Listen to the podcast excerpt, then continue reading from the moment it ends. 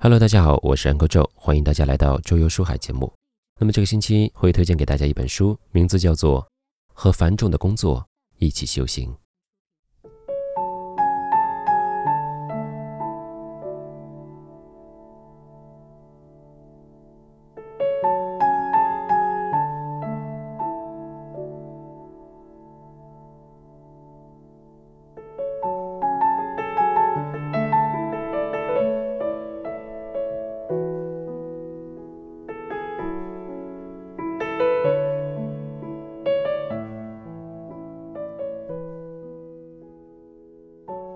在工作压力和经济压力之下，最近又开始有了失眠的倾向。手头上总是会有做不完的工作，在睡前总会担心、会焦虑。想想，如果到一天结束后还是做不完我手头上的工作，该怎么办？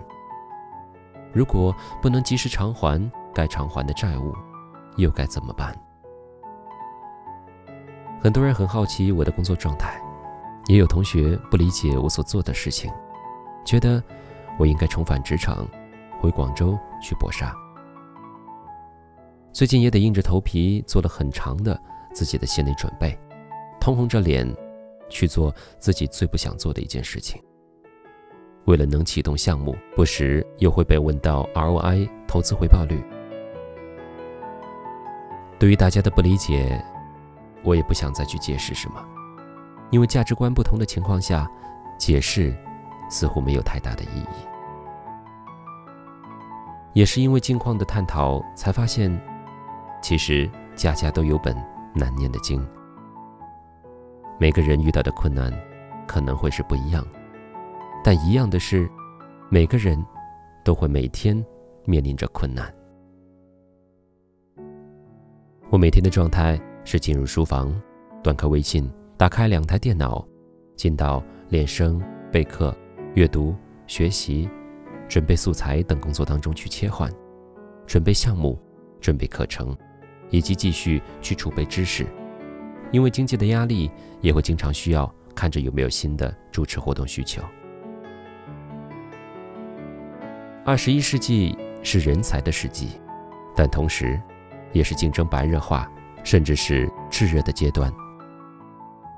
不管哪个领域，貌似只要你进入到互联网，就会有数不尽的前人在你前头，好像追赶是永不止境的。一旦进入到互联网，总会觉得喘不过气来。我高中时期最喜欢的一张照片，孙中山先生的“后来居上”，始终贴在我的案头，给我微薄但坚定的信念。说实在的，我比上班的时候更能准时起来。没有时间花在交通上，我可以用更多的时间去思考、去阅读、去探索这个纷繁的世界。早七三零到晚二十三，我可以不必离开这几十平米，但却在大千世界里去徜徉，是一件幸福的事情，却也是一件孤独的事情。爸爸在我的书房外面设了书画室。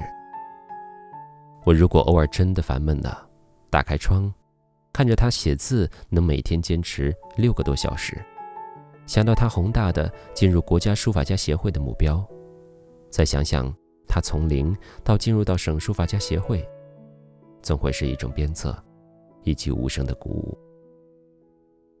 到退休的年纪，他都如此努力，不敢落后，我。又凭什么不努力呢？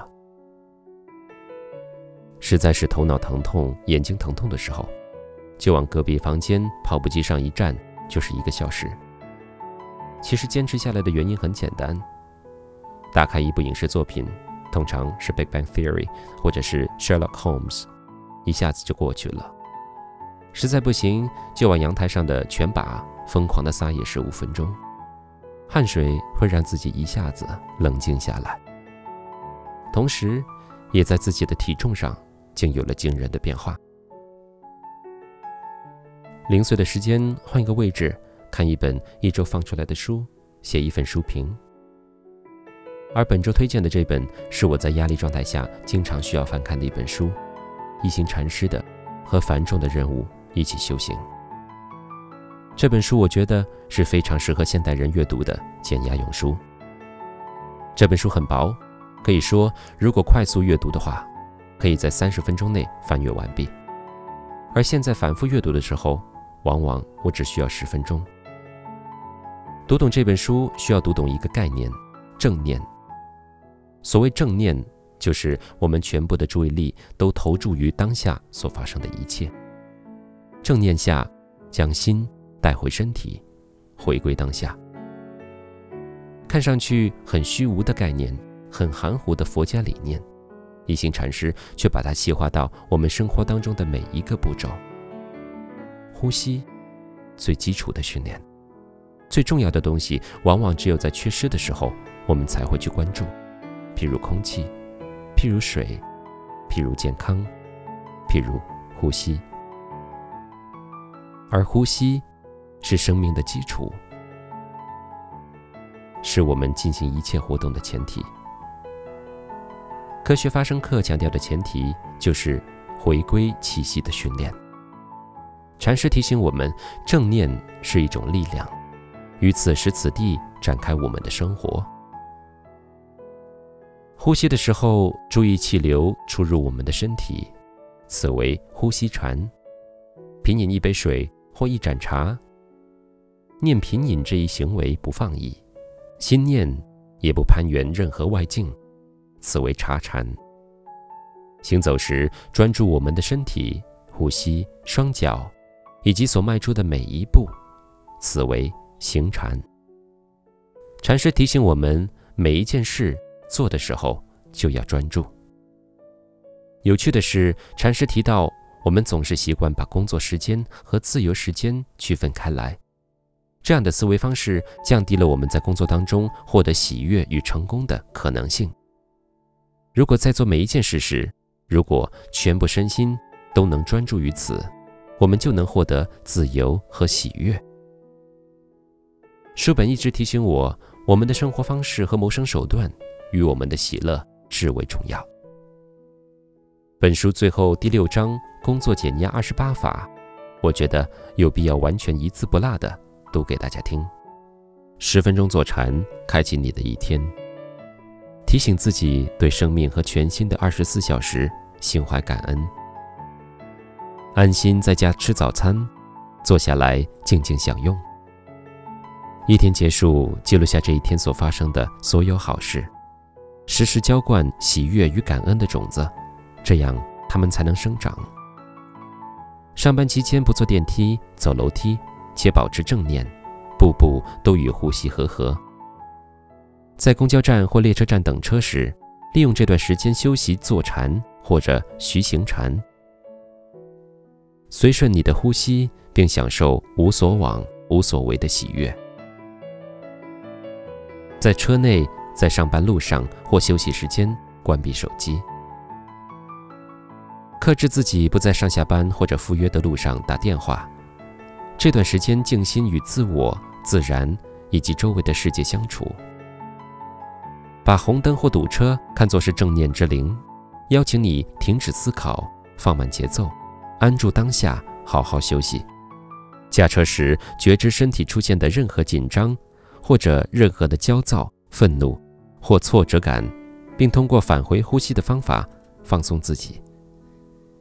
放松你的肩膀、面部和下巴，不要尝试改变你的呼吸，仅仅是随顺它。在工作场所安排一个呼吸区，供人们放松、停止活动与休息。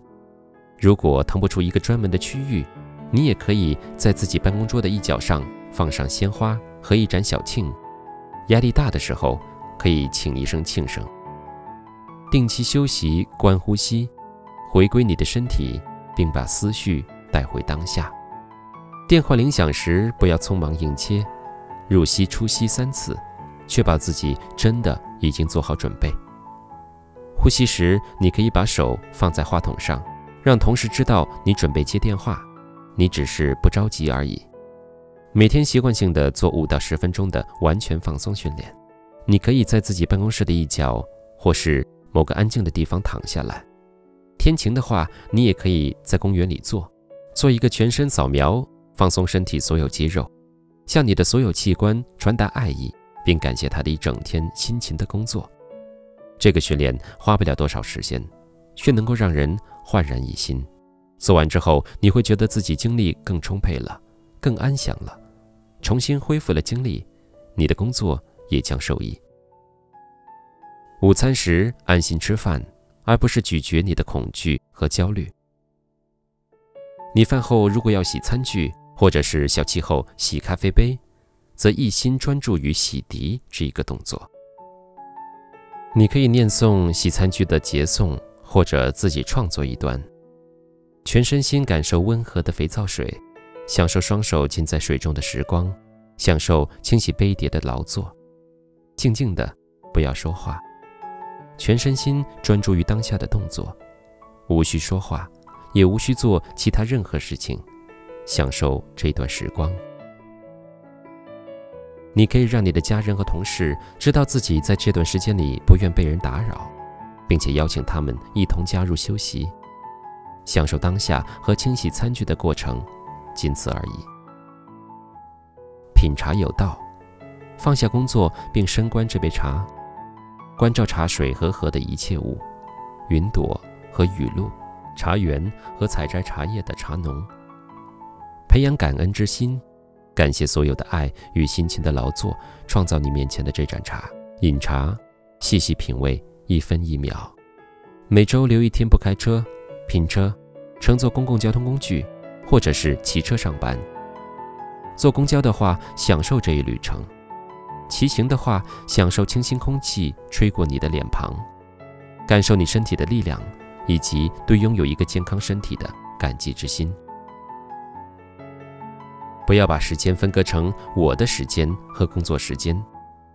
如果你留在当下，并感触身心所正在发生的一切，那么所有时间。都是你的时间。工作时间比你在其他地方度过的时间更加令人不快，这没有道理。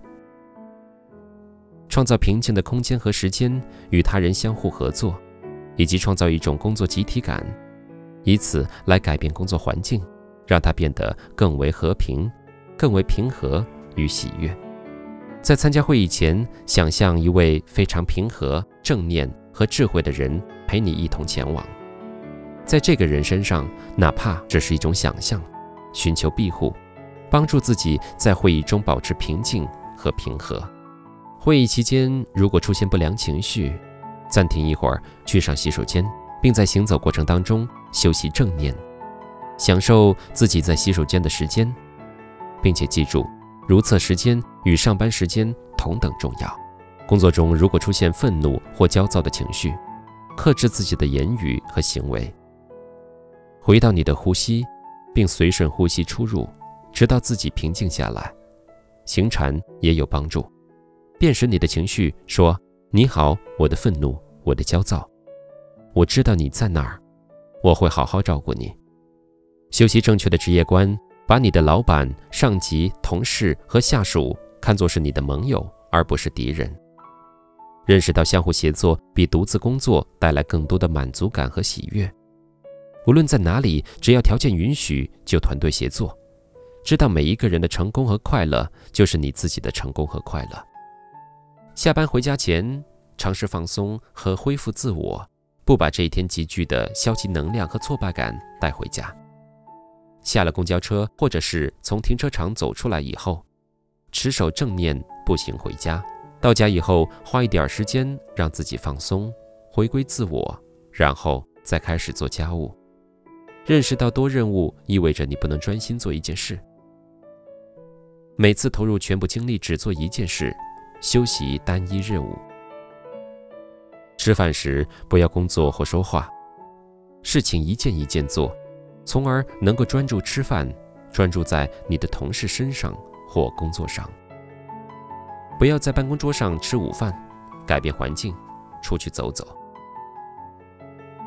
修习乐观的态度，善于发现工作和同事身上积极的一面，经常对他们优秀的品质和善行表达你的感激和赞赏，这将转化整个工作环境，让每一个人觉得更加和谐、更加舒服。组建一个职场进修团体，每周组织几次打坐，或加入当地的僧家。以上便是这本和繁重的工作一起修行的一行禅师所著的第六章节的内容。这就是本期的周游书海，我们下期再会。